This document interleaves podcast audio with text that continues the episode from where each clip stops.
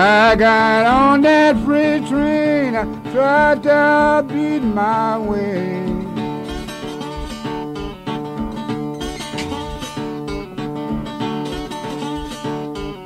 Lord, and rocks and gravel, Lord, flew all in my face.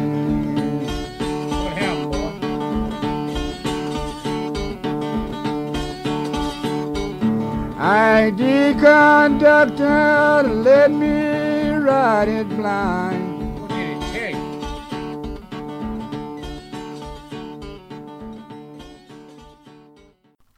Welcome to the American Writers 100 Pages at a Time podcast. In this podcast, I read uh, the major works of, of, of American writers uh, using the Library of America as my source material. My goal is to fairly systematically go through as much of it as I can, about 100 pages at a time, giving my comments, my ideas, my thoughts, and hopefully engaging with other readers of these great works of, of world literature. Um, as I said way back in my first episode, I think American literature really deserves to be seen as one of the as one of the greatest achievements of of humanity, uh, in the terms of art at least. Um, these in these episodes, we're studying Frank Norris's masterpiece, The Octopus. Um, it's a book about the ranchers of the San Joaquin Valley around 100 years ago and their struggles with the railroad. Um, I urge you to go back and listen to the first three episodes of this series to get the background uh, on the characters and the plot and the struggles. Essentially, the ranchers are being squeezed by freight rates and the railroad's ownership of the land that they are farming. Uh, they try to organize into a league to to fight against them, and that that's the main uh, tension in the story. Um, but for now, I'm going to start at chapter four of book two of the Octopus. As this chapter opens, we learn of the reception to Presley's poem, The Toilers. Uh, he had earlier in the novel wanted to write an epic of the West, which was, I guess, more more populist in the sense it wanted to present the the common folk of the West as the settlers, as the conquerors of the West. He throws all that away because he thinks it's childish and not very political, and he instead adopts this uh, socialistic um, tale, epic poem called The Toilers. It's actually revealed oh, as this chapter opens to be to been widely read and commented on. Um, he was talked into publishing this work in a newspaper, not in a literary magazine, and as a result, it does become kind of news. It gets spread around. But we also learn the limits of art to affect society because nothing really changes. And and and let me just come out with this. This is Presley's importance to this novel. Um, you might think that he's Norris's point of view. I don't think he is, you know, because he's an artist and Norris is an artist. That's not what he's there. Um, you might think he's there as kind of the moral center, and I don't think he's that either. What Presley's significance of this novel is, is the failure of art, the failure of the poet, the failure of the, the writer or the, the painter or whatever, the musician, to affect change in society. Uh, the octopus, the enemy, the railroad, in this case, is essentially unstoppable. It's it's a natural force. Um, we'll develop that over the next two episodes, especially in the last episode, about what all that means. But um, there's really not any clear way that art can can fix things for our characters, for the for the ranchers, and that's the importance of Presley. And it's really clear at this point that no matter how many people read the Toilers, it's not going to change one thing about freight rates or ownership of land or the Supreme Court or any of the other things that the ranchers are really relying on. At this point, several of our characters are brooding. Uh, Mrs. Dyke uh, is worried that her son is ruined, and in fact, he is. Um, the details of that are in the last episode. Um, Dyke himself has committed himself to violent resistance. He's he's become a drinker, um, and he's been seduced by the bartender's anarchism, and he becomes committed to the idea that violent resistance to the railroad is the only thing that will work. He says at one point that the only thing the railroad understands is dynamite. Um, of course, at the turn of the century, anarchism in Europe and America was influenced by this idea called propaganda of the deed. This idea that some kind of big event, a, a, an assassination or a bombing of a, of, of a certain place, will kind of be the spark that will start a, a revolution.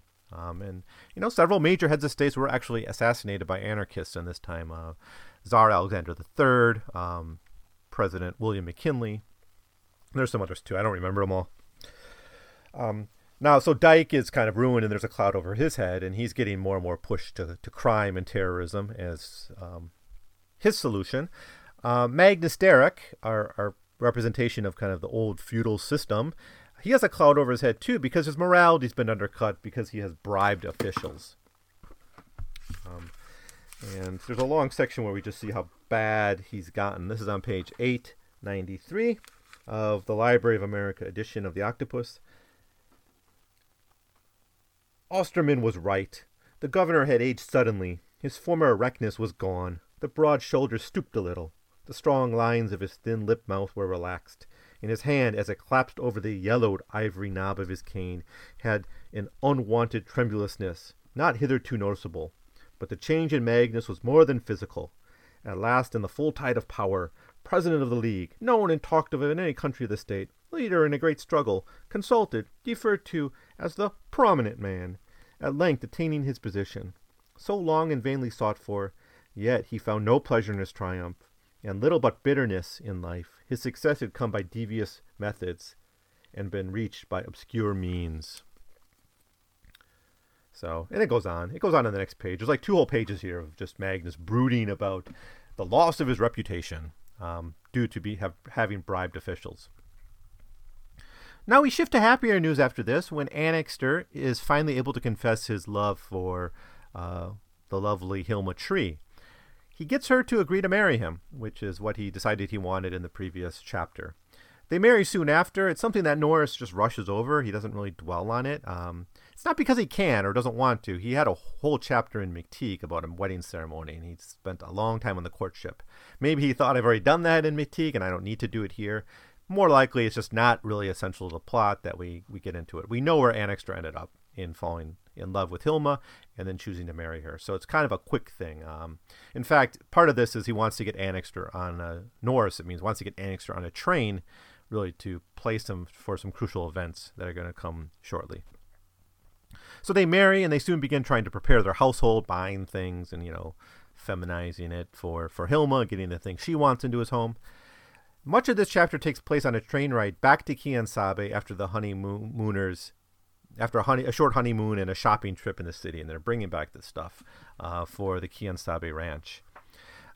There's some humor here. Annixter is really awkward about taking on the responsibilities of a husband. He doesn't really seem to know what to do. And there's a moment when Hilma is starting to feel ill, you know, from the motion sickness, or maybe she's just coming down with something. I, I sort of forgot.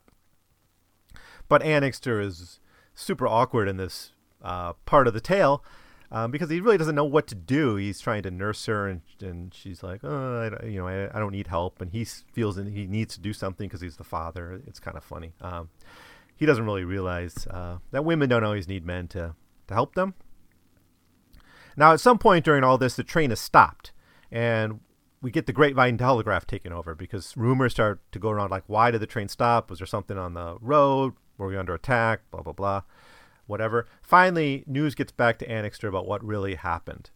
It's revealed that the person who stopped the train was actually Dyke, uh, the ruined hop farmer and former engineer Dyke. He's taken to robbing the train. His goal is to actually rob the not the train in general, not the passengers, but the wealth in the train uh, that belongs to the PNSW Railroad and he's quite good at it. The plan is a success. It, it's quite brilliantly performed for, for one man to hijack a train this way.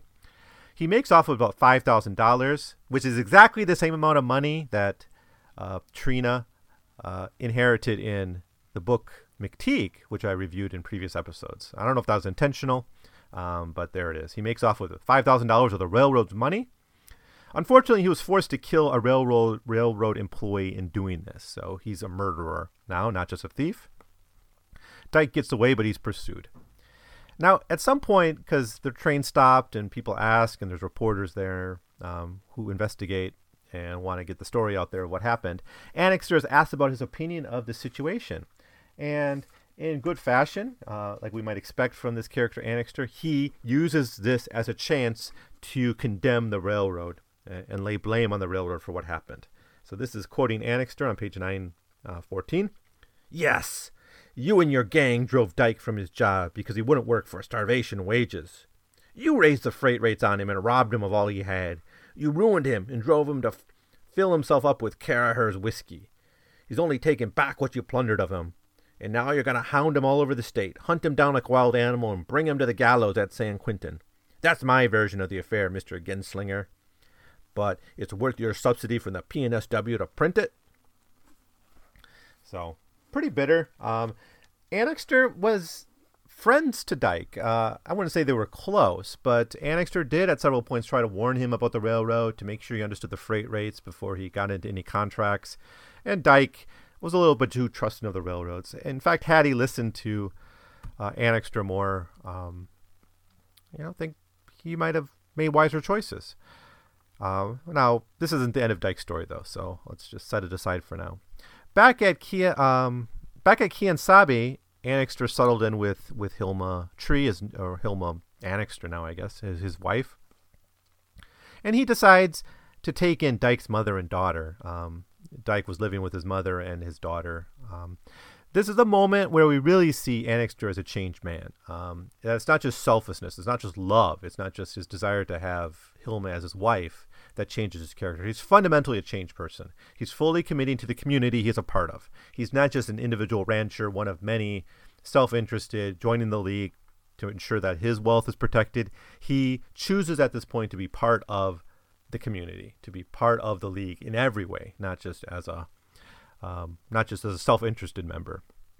The Annixter from early in their novel probably wouldn't have made such a commitment to help a family in hard times. He may have had sympathy for them, um, but maybe not. In fact, the first time we meet Annixter, he's firing someone um, for selfish reasons.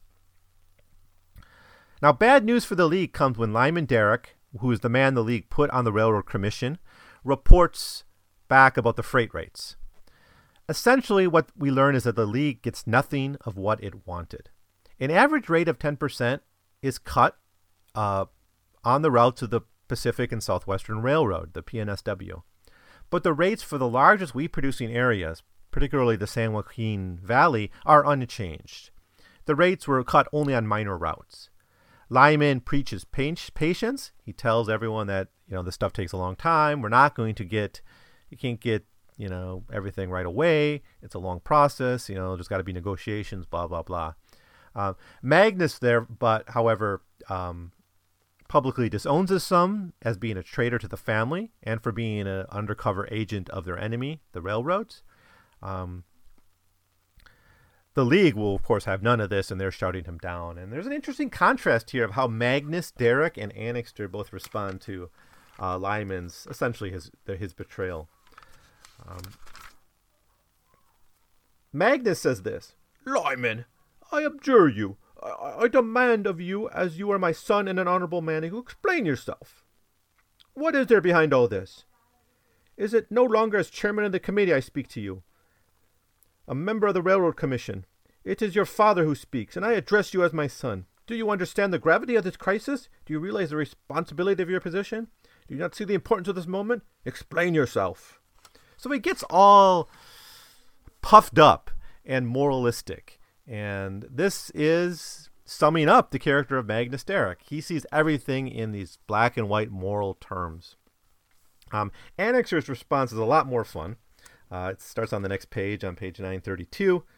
Liar, shouted Annixter. Liar and bribe eater. You are bought and paid for. And with the words, his arm seemed almost to leap out of his shoulder. Lyman received the blow squarely in his face, and the force of it sent him staggering backwards towards the wall. He tripped over his valise and fell halfway, his back supported against the closed door of the room. Magnus sprang forward. His son had been struck, and the instincts of a father rose up in an instant protest, rose for a moment, then forever dived away in his heart. He checked the words that flashed in his mind. He lowered his upraised arms. No, he had but one son. The poor, staggering creature, with the fine clothes, white face, and blood streaked lip, was no longer his. A blow could not dishonor him more than he had dishonored himself. So there's the contrast. Uh, Magnus still seeing it in moral terms, seeing the betrayal in, as personal. Annixter just realizes the truth that he was bribed. Um, he, you know, Magnus is morally offended that his son betrayed the family, while Annixter knows very well that the betrayal is all just part of the game. Um, now, I guess it's symbolically important that Annixter chooses violence at this point because it's also at this point in the book where the League turns militant, and this brings us gets us into chapter five of book two uh, of the Octopus. This chapter opens with the League turning militant, trying to organize a militia that they hope can mobilize at a moment's notice 600 men. They realize they can't do much about the freight rates um, because their effort to corrupt the commission and to get those lower freight rates failed. Um, but they can still arm themselves in hopes of stopping the dummy buyers of their farms from taking over their lands. So um, by this point of the story, the league is is pretty much made up of illegal squatters. And let me just briefly review what's going on here. Um, and I think it goes back to the Homestead Act of of 1863. Oh, my daughter just came in, and I had to, you know, go deal with her. Um, anyways, where was I? Oh, the the issue. So the ownership of these lands, I think, go back to the Homestead Act, where a lot of land was given to the railroads um, to basically as corporate welfare to help them, you know, build the roads, uh, especially the roads along the routes that were where the rail lines were built. Of course, that was prime land for farmers to have because they would be close to the railroads. These particular ranches are right on uh, the PNSW Railroad land, so much of the physical you know ranch themselves are technically owned by the railroad. They were promised to sell that land to the ranchers who were working that land at two dollars and fifty an acre. But when the land came up for sale, they made two betrayals. The first is they raised the price to twenty or thirty dollars an acre, and second, they opened up buying to anyone. Well, what this meant is essentially the railroad could set up dummy buyers to buy that land um, and steal the crop and the land from the the tenants, or not, I guess they're not tenants, the the squatters. So that's the issue here, and it's it's a real existential threat to the ranchers certainly. So here they are, they're mobilizing, they're they're ready to throw down and you know fight, uh, literally preparing to shoot off people. But I mean, the hope is that by mobilizing a militia, they can stop the occupation of their of their lands. Um, Magnus Derrick is confronted by the journalist Genslinger, and we met him in the previous chapter. He was interviewing Annixter about the, the Dyke raid.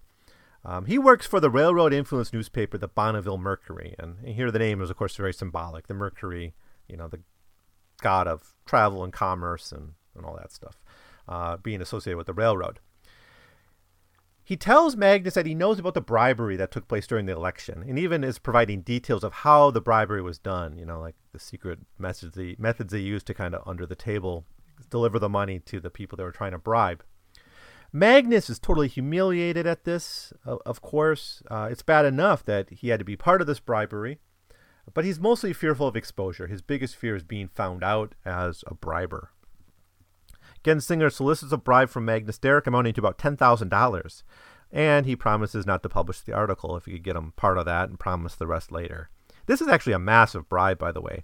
Uh, if you were to convert this to modern currency, it's about a quarter of a million dollars. Um, so, US dollars, really a huge amount. And Magnus's psychological state begins to rapidly decline um, at this point.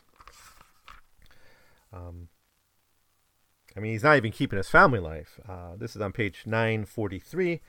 Wednesday passed, and Thursday. Magnus kept to himself, seeing no visitors, avoiding even his family. How to break through the mesh of the net, how to regain the old position, how to prevent discovery. If there was only some way, some vast superhuman effort by which he could rise in his old strength once more, crushing Lyman with one hand, Genslinger with the other, and for one more moment, the last, to stand supreme again, indomitable, the leader, then go to his death triumphant at the end, his memory untarnished, his fame undimmed.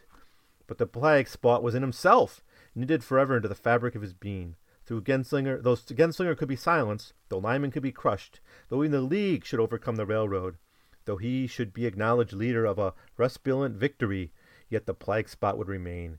There was no success for him now. However conspicuous an outward achievement, he, he himself, Magnus Derrick, had failed miserably and irredeemably. Um, so, we've actually seen several characters essentially meet the end of their arc. Uh, I would argue uh, Vanamee is there. Uh, go back to the previous episode where his kind of arc ends. Annixter's there in a lot of ways. Dyke is certainly there too. So we, we've seen a lot of characters meet in full end. And here's kind of where Magnus meets his end. He realizes that even if he wins, his identity as this moral man, as this great leader, is is destroyed. Um, for all intents and purposes, he's defeated. Uh, meanwhile, Presley has become influenced by anarchism um, through his conversations with the bartender Caraher. It is this, this is the same man who convinced Dyke to resort to violence to get back at the railroad, and we get a nice little speech um, from Presley's point of view. By degrees, Presley had come to consider Caraher in a more favorable light. He found, to his immense astonishment, that Caraher knew something of Mill and Bakunin, not however from the books, but from the extracts and quotations from their writings reprinted in the anarchist journals to which he subscribed. More than once the two had held long conversations, and from Caraher's own lips Presley heard the terrible story of the death of his wife, who had been accidentally killed by Pinkertons during a demonstration of strikers. It invested the saloon keeper, in Presley's imagination, with all the dignity of a tragedy. He could not blame Caraher for being a red. He even wondered how it was the saloon keeper had not put these theories into practice and adjusted his ancient wrong with the six inches of plugged gas pipe. Um, so there it is. Of course, the Pinkertons referenced here were uh, the private security company, often hired by businesses to break strikes or investigate on union activity, and they're just all around nasty guys. Uh, certainly the bad guys of American labor history. Presley is beginning to become exposed here as a lot, you know, as being a bit of full of hot air and quite impressionable. He can afford to be an intellectual tourist. Let's be frank. You know, he he's kind of going through these different phases. The, the kind of the pompous populism of his Epic of Wheat, followed by his socialism of the Toilers. Now he's getting influenced by anarchism. He's an intellectual tourist, and he, yeah, and like I said, he can afford to be a tourist. He doesn't. He doesn't have a stake in the fight, um, and th- this is the this is the heart of what's going to destroy Presley as as a character by the end of the novel. Um, the world is falling around them. Um, and with the world falling around them, it's nice to see Annixter begin to explore how his marriage to Hilma has changed his life. And he expresses this to Presley, and he talks about how uh, he confesses. We've already seen this as as readers, but he confesses it openly to Presley how just being married to this woman, Hilma, really made him a better man. As he's talking to to Presley about this, Dyke arrives. He's on the run from a posse run by Delaney. And now Delaney is a former hand of the Quien Sabe Ranch, fired by Annixter early, like in chapter two or something. Annixter offers him aid, but Dyke has to stay on the run. After a chase, they corner Dyke, and there's a really nice action sequence here where Dyke is fighting the posse, trying to escape. He has a chance at one moment to shoot S. So he basically surrenders himself to being captured, but he's hoping he can get a shot off, kill S. He's the main villain of the novel. He's the main voice of the PNSW. He's the one who really pl- plotted the downfall of the ranchers. He's he's the bad guy. Um, but Dyke's gun misfires and Dyke is captured. Um, now this is going to be a theme in the later half of the part of the novel, really the last maybe 200 pages or so, is that S. Behrman is, is indestructible. Um, and this is Norris's way of reminding us that the railroad itself is indestructible. It cannot be stopped by violence or any other legal means, and everything that's done to Behrman fails. Um, and here's an example of, of violence failing, and it's not going to be the last time that violence fails to defeat S. Behrman. Um, of course, we feel bad for Dyke, but um, he his capture is, is necessary to the plot. Um, so this brings us to chapter six, book two, which is the climax of the novel. Um, but really brilliantly, I think, Norris begins with a long uh, rest period. We, we get a we, our eyes, our, our feelings are get to rest a little bit because you know there's been a lot of hardcore stuff earlier in this chapter, but we get a nice moment. Um, and it's not the first time in this novel. We had like Annixter's barn raising celebration earlier. This chapter starts out kind of like this. It's another community event. Um, here, the event is the mass killing of jackrabbits. Uh, and yes, it's maybe hard for modern audiences to read this and not think animal cruelty or something, but it's a necessary act because of the overpopulation of these of these rabbits. Um, and Norris presents it as really a community effort. You know, once a year when the rabbit population gets too high, you know, the ranchers and the hands and everyone gets together and you know, it's a community celebration to, to on one level, but it's also this important work of all working together to round up these thousands of rabbits and and kill them. Um, now, this is, of course, a theme of the novel. It's the weakness of the community against the power of a foreign external threat, in this case, the railroad. But even on the brink of its defeat, Norris wants to dwell in this community, show the community's capacity for solidarity and cooperation, and, and remind us I think he's doing this. I think he's trying to remind us of what's being lost by this kind of um, acceptance, blind acceptance of the railroads. Now, this doesn't mean he thinks there's an easy way out for these communities. He, he is kind of fatalistic throughout this novel, but he wants to show us what's being lost. And much of the final part of the novel is devoted to reminding us again and again what's lost. Um, but there, you know, it's a, it's a nice moment, and you can look at it. It's it's it makes up actually much of chapter six of book two. Um, so while this is going on, this this I don't want to say a party, but it's it's a community effort. While it's going on, the ranchers get news that the railroad w- has moved to seize the Quien Sabe Ranch, uh, which had been bought up by dummy buyers for the railroads. Um, so they organize with the goal of protecting the Los Muertos Ranch, which they fear is going to be the next to be seized by these um, dummy buyers. Instead of the 600 men that uh, Magnus Derrick had hoped would come, only nine arrive. It's, it's a really hasty effort. They don't really have time to get everyone together. Some people don't show up. The people who come are Magnus Derrick, his son Harran Derrick, Annixter is there, Hooven, the German tenant on the Derrick's farm, um, another rancher, Osterman, and then there's three other ranchers in Presley. Um, and Presley is sent away, so we essentially have like nine people there uh, instead of 600. Without the support of the entire league, it seems unlikely that they'll be victorious. But they do set up to defend Quien Sabe. They block the road. They try to they get reports of the dummy buyers and their their posse coming up the road, so they're set up to defend it. A standoff comes, so we have this kind of western standoff. The ranchers are outnumbered by quite a lot, but neither side really wants a confrontation. I mean, they're not out to really murder each other, but you know, if it had been 600 people, you know, maybe it would have been a different story, but it's only nine. Um, at some point, an animal recoils, is scared, and this throws one of the ranchers off to the ground. Hooven reads this as a sign that fighting and shooting has begun, so he shoots. In a very quick battle, that probably takes only seconds, the League is defeated very easily. Um, Annixter is killed instantly. Um, Harran Derrick is dead. Hooven is killed. The rancher Osterman is wounded. So, thus, much of the leadership of the Ranchers League, the most militant and active members of the Ranchers League, is wiped out. Um, really, in just a few seconds.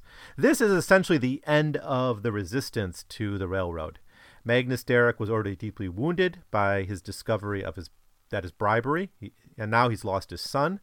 Uh, he's lost his other son through treachery, um, and he's basically become a shell of, a, of his former self he's kind of out of the picture for all intents and purposes. Annixter is dead as well. So both the moral and the militant sides of the League are done in in one moment. The final three chapters of The Octopus will wrap things up for these characters. Norris will not allow us a moment of peace. Um, these are going to be some of the most brutal chapters in American literature, at least that I've come across. Um, we watch as the train of progress runs over a community that we have fallen in love with, and uh, not just defeat, but really dig into the ground these people. Um, but that will be a story for uh, the next episode, the final hundred pages of the Octopus. Thank you so much for for listening. If you enjoyed this, please rate, subscribe, share, comment on it. I'd love to hear your comments about your experience reading the Octopus or or what you've learned from this episode. Um, if you want to contact me directly, you can do so at hundred pages cast at gmail.com, and I'll respond to you there. Um, so, with that, um, I will sign off. Thank you so much for listening. The conductor let me ride his blind. What did he say?